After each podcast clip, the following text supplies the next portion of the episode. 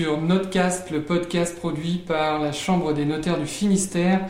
Dans cet épisode numéro 2, nous accueillons maître Loïc Gourvenec, avocat à Brest, qui va nous parler du droit de l'urbanisme, de sa pratique et de ses enjeux pour le notariat. Bonjour Loïc. Bonjour Arnaud. Alors est-ce que tu peux te présenter? Oui, en quelques mots, très rapidement. Euh, Loïc Gorenec, donc avocat au barreau de Brest depuis 2004. Euh, j'exerce au sein du cabinet euh, LGP. On est deux associés hein, au sein de ce, cabinet. Cabinet qui a été fondé à l'origine par Richard Leroy en 1991 euh, et donc nous sommes deux associés aujourd'hui. On est arrivés successivement au début des années 2000. Hein. D'abord Loïc Prieur euh, et puis moi-même. Et on a créé le cabinet LGP, Leroy, donc avec le fondateur historique hein, du cabinet, euh, moi-même et Prieur, mon associé, le cabinet LGP en 2008. Euh, on a commencé à, à 3 et aujourd'hui on est 20. 15 avocats et 5 juristes consacrés exclusivement au droit des collectivités, avec le gros de notre clientèle, c'est la collectivité locale. D'accord, ok. Donc euh, beaucoup de dossiers d'urbanisme. Beaucoup de dossiers d'urbanisme, ça reste encore euh, l'activité dominante du cabinet. Je veux dire à peu près 60% des dossiers du cabinet aujourd'hui, aussi bien en, travail de conseil, en consultation, euh, que contentieux, sont, sont sur la thématique urbanisme. Mhm. Ok. Donc aujourd'hui, ce qu'on voudrait évoquer avec toi, c'est deux choses. Tout d'abord, les autorisations d'occupation des sols. L'idée, c'est de donner à nos confrères et consoeurs, euh, donc notaires, le maximum d'informations pratiques. Euh, donc, on va évoquer les, permis de construire, déclaration préalable, euh, les notions de changement de destination et d'usage, et puis les informations sur le permis d'aménager. Et après, on pourra faire dans une seconde partie un point sur euh, les évolutions récentes, euh, notamment depuis la loi Elan jusqu'à la loi 3DS. Concernant les, autorisations d'urbanisme, quels sont tes conseils euh, en matière de conditions suspensives à insérer dans les avant-contrats de vente? Nous, au sein du cabinet de GP, ça fait des années, notamment sur les communes littorales, effectivement, qu'on invite acquéreurs, vendeurs, notaires à insérer cette clause suspensive euh, lorsqu'effectivement on va vers l'acquisition d'un terrain, et notamment sur des zones euh, fragiles juridiquement, euh, des zones où on peut douter effectivement de la, où il peut y avoir un doute en tout cas sur la, constructibilité du terrain au regard des règles d'urbanisme et notamment au regard de, la loi littorale. Donc ça fait des années effectivement qu'on invite à, insérer cette clause d'un permis purgé de tout recours pour éviter les situations qui se sont développées et qui ont donné lieu aujourd'hui à, un, grand nombre de contentieux indemnitaires. La situation classique, c'est l'acquisition d'un terrain sur une commune littorale euh, sans cette fameuse clause, c'est-à-dire qu'on va à l'acte d'acquisition, l'acte notarié, euh, sans permis de construire. Euh, et puis, c'est souvent la situation de, jeunes couples qui ont acheté un terrain, qui vont, une fois l'acquisition faite, l'acte notarié passé, déposer un permis de construire, et se voir à ce moment-là, alors qu'on est sur un zonage constructible, en PLU, se voir opposer un refus de permis de construire sur le fondement de la loi littorale, ou euh, se voir délivrer le permis de construire, mais le permis de construire délivré et attaqué par la suite euh, par un voisin, par une association. Et là, la situation bah, peut être catastrophique puisque euh, vous pouvez vous retrouver avec un, terrain en fait qui ne vaut plus rien, qui devient effectivement, qui est déclaré ou jugé inconstructible euh, et qui a été acheté pourtant au prix fort, hein, au prix du, terrain constructible, et qui se retrouve avec la valeur d'un terrain en zone agricole ou zone naturelle. Donc le, préjudice est bien évidemment majeur, et donc pour éviter ce, type de ce type de, contentieux et ces situations effectivement catastrophiques pour nombre d'acquéreurs. Euh, l'idée, c'est euh, d'avoir un compromis de vente, un avant-contrat, comme vous les appelez effectivement, qui insère cette clause euh, suspensive d'un permis purgé. Ça veut dire qu'on ne passera à l'acte authentique qu'à compter du moment non seulement où le permis de construire sera délivré, mais également purger tout recours, c'est-à-dire avec les fameux trois constats d'huissier qui vont bien et qui démontreront de manière certaine que le permis de construire est purgé lorsque la vente définitive sera passée. Ok. Et donc justement par rapport au délai euh, de la purge de tout recours et de tout retrait, est-ce que tu peux nous faire un petit rappel? Oui, euh, il est clair qu'en jurisprudence, euh, la preuve la plus indiscutable pour euh, s'assurer euh, de l'affichage régulier et continu du permis de construire pendant deux mois, puisque c'est la règle, hein.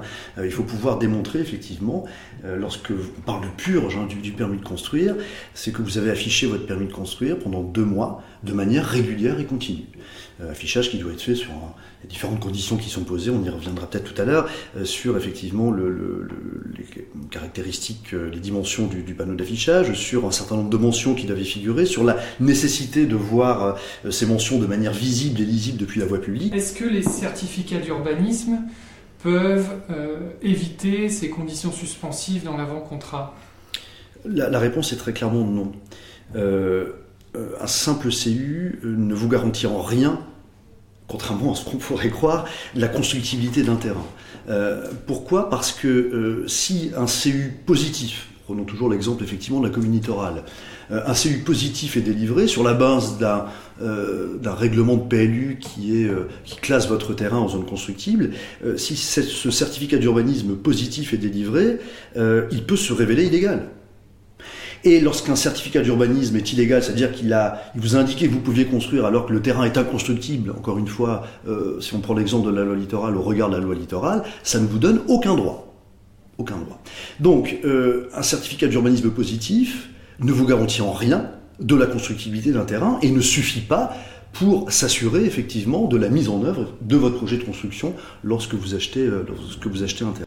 Donc vous l'aurez compris, on, est réticent, nous, euh, très souvent, lorsqu'on est sur des dossiers particulièrement tangent euh, concernant la constructibilité, au regard de la, loi littorale, encore une fois pour reprendre cet exemple, à, délivrer des CU positifs puisque ça engage la responsabilité des communes.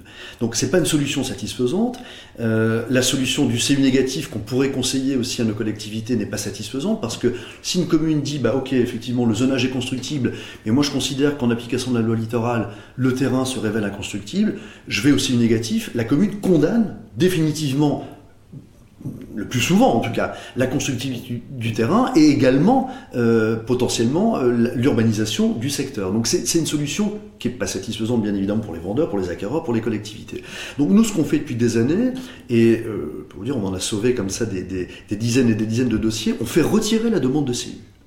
Et on met tout le monde autour de la table et on travaille ensemble avec le vendeur, l'acquéreur, le notaire pour travailler précisément euh, à l'élaboration d'un acte avec euh, l'insertion d'une clause euh, suspensive, effectivement, d'un permis purgé de tout recours. C'est-à-dire qu'encore une fois, lorsque la vente sera faite, et on s'assurera effectivement d'un affichage régulier et continu du permis, lorsque la vente sera faite, on sera sur un permis qui pourra être mis en œuvre, mise en œuvre qui doit se faire dans un délai de 3 ans à compter de la délivrance du permis. Mhm. D'accord. On peut quand même se demander quelle est l'utilité réelle du certificat d'urbanisme. Le certificat d'urbanisme, hein, c'est prévu dans le code, en fait, euh, cristallise, on peut dire ça comme ça, cristallise les règles d'urbanisme, vous donne des droits acquis. Droits acquis à quoi? Euh, Lorsque vous obtenez un CU, vous avez un délai de 18 mois pour déposer votre demande euh, d'urbanisme, hein, votre permis de construire. Et dans ce délai de 18 mois, si vous déposez votre demande de CU dans ce délai de 18 mois à compter de la délivrance du permis de construire, la collectivité, la commune ou l'intercommunalité ne peut pas vous opposer des règles d'urbanisme plus défavorables que celles qui existaient au moment où vous avez obtenu votre CU. Qu'est-ce qu'on entend par règle d'urbanisme défavorable? Bah, L'exemple le plus marquant, c'est un déclassement de constructibilité. C'est un terrain effectivement qui était classé en zone U ou AU euh, et qui va être euh, dorénavant classé dans le futur PLU ou le futur PLUI, le plan local d'urbanisme ou plan local d'urbanisme intercommunal, en zone naturelle ou agricole, bref, en zone inconstructible. D'accord, ok. Euh, est-ce que tu peux nous rappeler les différents délais pour l'obtention d'un permis de purger de tout recours et de tout retrait? Oui. Euh, effectivement, il y, a une, distinction à faire entre le droit de recours euh, et le, droit, le délai de retrait, le droit de retrait pour les collectivités. Le délai de recours pour les tiers, c'est un délai de deux mois de recours qui commence à courir à compter du premier jour d'affichage du permis de construire sur le terrain d'assiette du projet, affichage lisible et visible de, la voie publique. Donc les tiers, c'est quoi? Les tiers qui peuvent attaquer un permis, c'est euh, une association qui a un intérêt pour agir à l'encontre de, ce permis de construire, et ce sont bien évidemment, et c'est l'essentiel du contentieux en matière d'urbanisme, un contentieux des riverains, hein, euh, des riverains, des voisins qui vont euh, attaquer votre, votre permis de construire. Donc ça c'est ça c'est le droit de recours. petit aparté également sur la possibilité pour le préfet aussi l'autorité préfectorale qui, dans le cadre de son contrôle de légalité hein, en préfecture, est amenée à, apprécier la régularité, la légalité des, autorisations d'urbanisme et des permis de construire, et qui peut, dans le délai de deux mois à compter de la réception par la mairie du permis de construire, contester ce permis de construire. C'est rare que le préfet aille directement devant le tribunal. Il va en fait d'abord faire un, une sorte de recours gracieux, hein, demander au préfet, de, au maire, pardon, euh, de retirer son, euh, son permis de construire avant, euh, si jamais c'est un refus du maire, de le contester devant le tribunal administratif. Donc voilà pour les délais de recours des tiers, essentiellement les voisins, et puis les délais de recours du préfet. Et puis vous avez le délai de retrait pour l'administration. Là, c'est un délai différent. C'est un délai de trois mois à compter de la date du permis. Nous sommes aujourd'hui euh, le 6 février 2023, euh, euh, mars, avril, mai. L'autorité qui vous aura délivré, le maire qui vous aura délivré un permis de construire le 6 février 2023, aura jusqu'au 6 mai 2023 pour procéder au retrait du permis de construire. Attention, à condition bien évidemment que le permis soit irrégulier, soit illégal. Hein, c'est une condition de fond qui est posée effectivement pour pouvoir procéder légalement au retrait du permis de construire. Une précision qui a son importance euh, sur les délais de recours des, des, tiers, hein, euh, riverains, associations ou autres. Euh, on a bien parlé d'un délai de deux mois, à compter du premier jour d'affichage sur le terrain. Il faut savoir que effectivement tout requérant a deux mois pour contester le permis. et on pourrait se dire, bah, effectivement, si au-delà du délai de deux mois, on n'a pas eu vent d'un éventuel recours, on est tranquille. Attention, il y a depuis euh, près de 30 ans, une obligation, hein, une obligation légale hein, qui existe hein, depuis près de 30 ans, euh, de euh, notifier, quand vous attaquez un permis de construire, de tenir copie, notifier votre recours au titulaire du permis de construire. Et ça, dans un délai de 15 jours, à compter de l'introduction du recours. En, matière de preuve de l'affichage, hormis le recours à, l'huissier, comme tu le disais, on voit aujourd'hui des, pratiques euh, qui se développent, notamment des outils digitaux qui permettent de, donner une date. Euh, qu'est-ce, que tu, conseilles par rapport à ça? Quelles sont les pratiques euh, qu'on, peut, nous, conseiller à nos clients de ton point de vue? Moi, je le déconseille très clairement. Je, considère même que c'est dangereux de, se baser uniquement sur ces, sur ces applications qui vont des fois être validé par certains huissiers par le biais d'un ce qu'on appelle un PV de dépôt. Euh, effectivement, on voit ce genre de pratique se développer, auquel moi je suis euh, vraiment très très critique, hein, encore une fois, en jurisprudence, en tout cas dans, l'immédiat, mais les, dernières jurisprudences, pas forcément en matière de permis de construire, j'en ai pas connaissance, mais concernant la, la jurisprudence judiciaire, je donnerai un exemple tout à l'heure, à, n'a pas validé ce, euh, des constats effectivement pris par ces applications, par le certif-photo notamment, euh, et puis, euh, on va pas dire constaté par huissier, mais transmise à un huissier, effectivement, ça n'a pas été retenu comme, comme moyen de preuve dans le cadre d'une procédure judiciaire. Il y, a, y, a, mille et une façons, effectivement, puisque, vous l'avez rappelé tout à l'heure, il n'y a pas de caractère obligatoire à effectuer un, constat d'huissier, des constats d'huissier, les trois constats d'huissier. Alors pourquoi trois constats déjà? Trois constats d'huissier, c'est parce que c'est intéressant de démontrer la continuité de l'affichage. Plus qu'intéressant, c'est impératif de démontrer la continuité de l'affichage. Et donc, on fait constater euh, une première fois l'affichage au bout d'un mois et au bout de deux mois pour démontrer effectivement cette continuité de l'affichage sur la période de deux mois. Mais encore une fois, c'est vrai que le texte, le code de l'urbanisme, la jurisprudence, euh, n'impose pas le recours au constat d'huissier. Encore une fois, la jurisprudence, en jurisprudence, hein, euh, c'est le seul moyen indiscutable de venir démontrer la, euh, la régularité de l'affichage de votre permis et la continuité de l'affichage de, votre permis de construire. Alors, il y, a différentes techniques, effectivement, lorsque les gens, malheureusement, n'ont pas fait appel à, un huissier et se retrouvent face à un recours. On a eu la... vous avez entendu parler de ça, le, recours classique. Euh, aux journaux locaux, avec la une du Télégramme, par exemple, concernant la une de l'Ouest France. Euh, le, juge considère bien évidemment que euh, c'est insuffisant pour apporter la preuve certaine de, de, de, de la date d'une photo, puisque la, une d'un journal va permettre simplement d'attester la date avant laquelle la photo en cause n'a pas pu être prise. Mais, mais, mais, mais, non ce que la, la photo n'a pu être prise ultérieurement. Donc c'est pas bien évidemment un moyen de preuve. Alors, il y a le développement effectivement de, ces applications, on a commencé à, en parler. Euh, pourquoi je suis particulièrement critique? Parce que, euh, pour faire simple, hein, ces applications permettent de et de géolocaliser effectivement vos photos. Moi, je suis pas un spécialiste de la question, mais je vois effectivement certaines critiques qui sont apportées déjà sur ces applis en disant qu'on peut contourner hein, le, redatage, le, la, géolocalisation. Bon. Mais considérons même, admettons même qu'il n'y a aucune difficulté sur le fait que les photos soient redatées et géolocalisées. Vous avez des conditions sur l'affichage du permis de construire. Euh, ne serait-ce déjà que euh, la continuité d'affichage. Vous pouvez effectivement euh, implanter votre panneau et puis faire la photo et puis enlever votre panneau. vous pouvez prendre une photo d'une photo.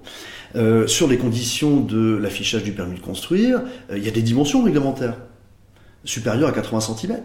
Comment vérifier à l'appui d'une simple photo, effectivement, que cette condition est respectée? Comment les vérifier, autre condition qui est posée dans le Code de l'urbanisme, que l'ensemble des mentions qui figurent sur le panneau, notamment les délais et voies de recours, sont parfaitement visibles et lisibles de la voie publique. Euh, autant de conditions, autant de, euh, qui sont indispensables, hein, ces conditions-là, pour le déclenchement des délais, qui ne peuvent pas être euh, démontrées par euh, ce, genre d'application. Et puis ça va même plus loin. Euh, donc on se retrouve avec une belle photo, mais à mon avis une belle photo dont, on ne fera pas grand-chose, mais ça va même plus loin effectivement, puisque euh, ces applications aujourd'hui, en tout cas certains utilisent ces applications, puis transmettent effectivement la, photo à, un huissier, mais qui ne fera uniquement qu'attester le jour et l'heure de la réception en son étude de la photo, ni plus ni moins avec effectivement les réserves et les critiques qu'on peut émettre sur euh, les, différentes carences, en tout cas les insuffisances que peuvent comporter ces, euh, euh, pratiques, de, ces pratiques de, constatation effectivement du, permis. Voilà, donc en conclusion sur l'affichage du permis, comme je l'ai dit tout à l'heure, il n'y a pas de mode de preuve exigé par le Code de l'urbanisme. Mais vous l'aurez compris, à défaut d'avoir les constats d'huissier qui vont bien, effectivement, l'affichage peut être démontré, euh, où toutes les preuves sont recevables, si l'on veut. Mais, du coup, laisser à la libre appréciation du juge. Donc, euh, on, laisse la place au doute, en fait. Donc, si on veut, de manière certaine, s'assurer du caractère définitif d'un permis de construire, ça veut dire des fois aussi que euh, lorsqu'on veut s'assurer du caractère définitif d'un permis, on est dans un risque contentieux. Hein. on vient par exemple construire euh, en fond de mer et on vient boucher la vue à, son voisin. Donc on sait qu'on est dans un risque contentieux. Dans ces cas-là, puisqu'on est informé du risque de contentieux en amont, il n'y a pas de discussion possible. Eh ben, il ne faut pas, réfléchir, il faut effectivement euh, avoir recours aux trois constats d'huissier. Ok, bon, je pense qu'on a euh, les bonnes pratiques à conseiller à nos clients en la matière. Euh, autre question sur la hum, déclaration d'achèvement et de conformité des travaux depuis la réforme suite à l'ordonnance du, 8 décembre 2005. Euh, quelle peut être l'utilité de cette déclaration d'achèvement et de conformité, notamment lorsqu'elle n'a pas été déposée euh, à la date à laquelle les travaux ont été terminés? Alors, première chose, il n'y a pas de délai pour déposer la DACT. D'accord hein. On ne va pas vous refuser votre DACT si vous le faites quelques mois, quelques années après. Ce qui arrive souvent en pratique, et vous êtes sûrement confronté, euh, lorsque euh, on envisage la vente d'une euh, maison où les gens ont pu faire des travaux, des travaux des fois importants, hein, et n'ont pas obtenu de DACT, n'ont pas été chercher cette DACT. Donc il n'y a pas de délai. et c'est souvent au moment des ventes, effectivement, quelques années plus tard, qu'on va aller chercher cette, cette fameuse DACT. elle est capitale elle est capitale parce qu'elle euh, conditionne en fait le point de départ euh, de plusieurs actions contentieuses. On parlait, petit 1, du délai de recours contre les permis. Quand on veut remettre en cause un permis de construire, si vous n'êtes pas en mesure d'apporter la preuve de votre affichage régulier et continu pendant deux mois, votre permis de construire peut être contesté jusqu'à six mois à compter de l'achèvement des travaux. Alors c'était un an hein, lorsque la règle a été créée, et avant que cette règle soit créée, il n'y avait pas de délai. vous pouvez venir même 10 ans, 15 ans après, effectivement, contester un permis de construire et solliciter l'annulation d'un permis de construire. Aujourd'hui, la règle est claire.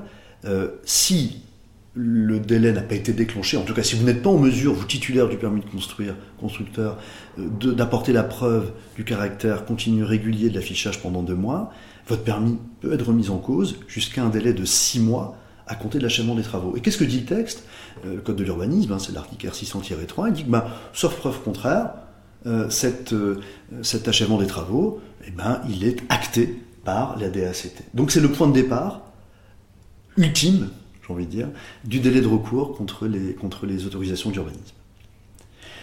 c'est un deuxième délai en matière d'action pénale puisque nous sommes en matière pénale sur des délits d'infraction urbanistique. La prescription en matière délictuelle, c'est 6 ans, et 6 ans à compter de l'achèvement des travaux.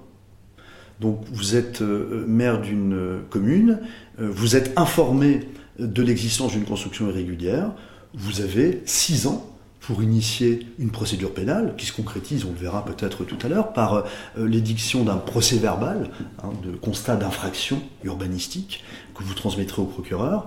Donc c'est le, point de départ, effectivement, euh, de euh, l'action pénale également. Alors, qu'est-ce que tu peux nous dire en matière d'autorisation d'occupation des sols tacite Parce qu'on y est souvent confronté dans nos dossiers. Oui, la règle en droit de l'urbanisme est assez simple, sauf exception je ne vais pas les exposer ici, mais sauf exception, euh, à partir d'un certain délai, parce que les délais d'instruction, hein, vous le savez, peuvent varier, mais à partir d'un certain délai, si l'administration, si la commune, si l'intercommunalité vous a pas répondu, vous vous retrouvez titulaire d'un permis de construire tacite. Alors ça a les mêmes effets, contrairement à ce qu'on pourrait parfois penser, peut-être, hein, ça a exactement les mêmes effets qu'un véritable permis de construire, qu'un véritable arrêté de permis de construire. Il vous suffit de vous déplacer en mairie, ou de solliciter en tout cas auprès de la mairie, un certificat de permis tacite, euh, avec euh, les mêmes conditions qui s'imposent en matière d'opposabilité des délais de recours. Il vous appartient d'afficher sur votre terrain euh, le permis de construire que vous avez obtenu, avec la date du permis tacite, effectivement, et avec l'ensemble des mentions euh, réglementaires qui vont bien, et, les différentes mentions lisibles et, visibles de la voie publique. Et deuxième précision, mais là encore ça va de soi, euh, la, c'est utile de le rappeler, mais l'administration dispose également d'un délai de retrait, de la faculté de retirer ce permis de construire tacite dans un délai de trois mois à compter de la naissance de ce permis de construire tacite, à l'instar des permis express. En matière de changement de destination, euh, quelles sont tes préconisations? Euh, il y a une règle de principe qu'il faut avoir à l'esprit, euh, c'est que pour apprécier le changement de destination, un éventuel changement de destination, il faut se référer à la, à la destination déclarée de l'immeuble et non pas à son usage effectif. Euh, il faut avoir l'esprit que, bien évidemment, euh, les PLU, comme vous le savez, autorisent, interdisent euh, certaines destinations en fonction des, différentes zones du PLU ou du, PLUI. les destinations principales, on peut les rappeler, hein, elles sont dans le Code de l'urbanisme, c'est codifié à l'article R151-27 qui distingue cinq destinations principales. L'exploitation agricole et forestière, deuxièmement les habitations, troisièmement les commerces et activités de services, Quatrièmement, les équipements d'intérêt collectif et services publics. Et puis cinquièmement, autre catégorie, c'est autre activité des secteurs secondaires ou tertiaires. Euh, voilà les, principales, les principales destinations définies euh, par le Code. Donc pour apprécier euh, cette destination, encore une fois, il faut prendre en compte la destination en vue de laquelle la construction a été autorisée, et non l'usage réel du bâtiment. Pour faire simple, si l'usage du bâtiment ne correspond pas à la destination déclarée du bâtiment, ça n'a pas pour effet, ça ne vous donne pas droit euh, au changement de destination d'origine hein, de, la construction. Euh, la, nouvelle destination, hein, qui correspond en fait à l'usage réel, n'est pas prise en compte euh, que si elle a fait l'objet d'une déclaration préalable. Et ça, on l'oublie souvent, c'est que euh, même si vous ne modifiez pas l'aspect extérieur de votre bâtiment, un simple changement de destination entre les différentes catégories qu'on vient d'évoquer est soumise à déclaration préalable.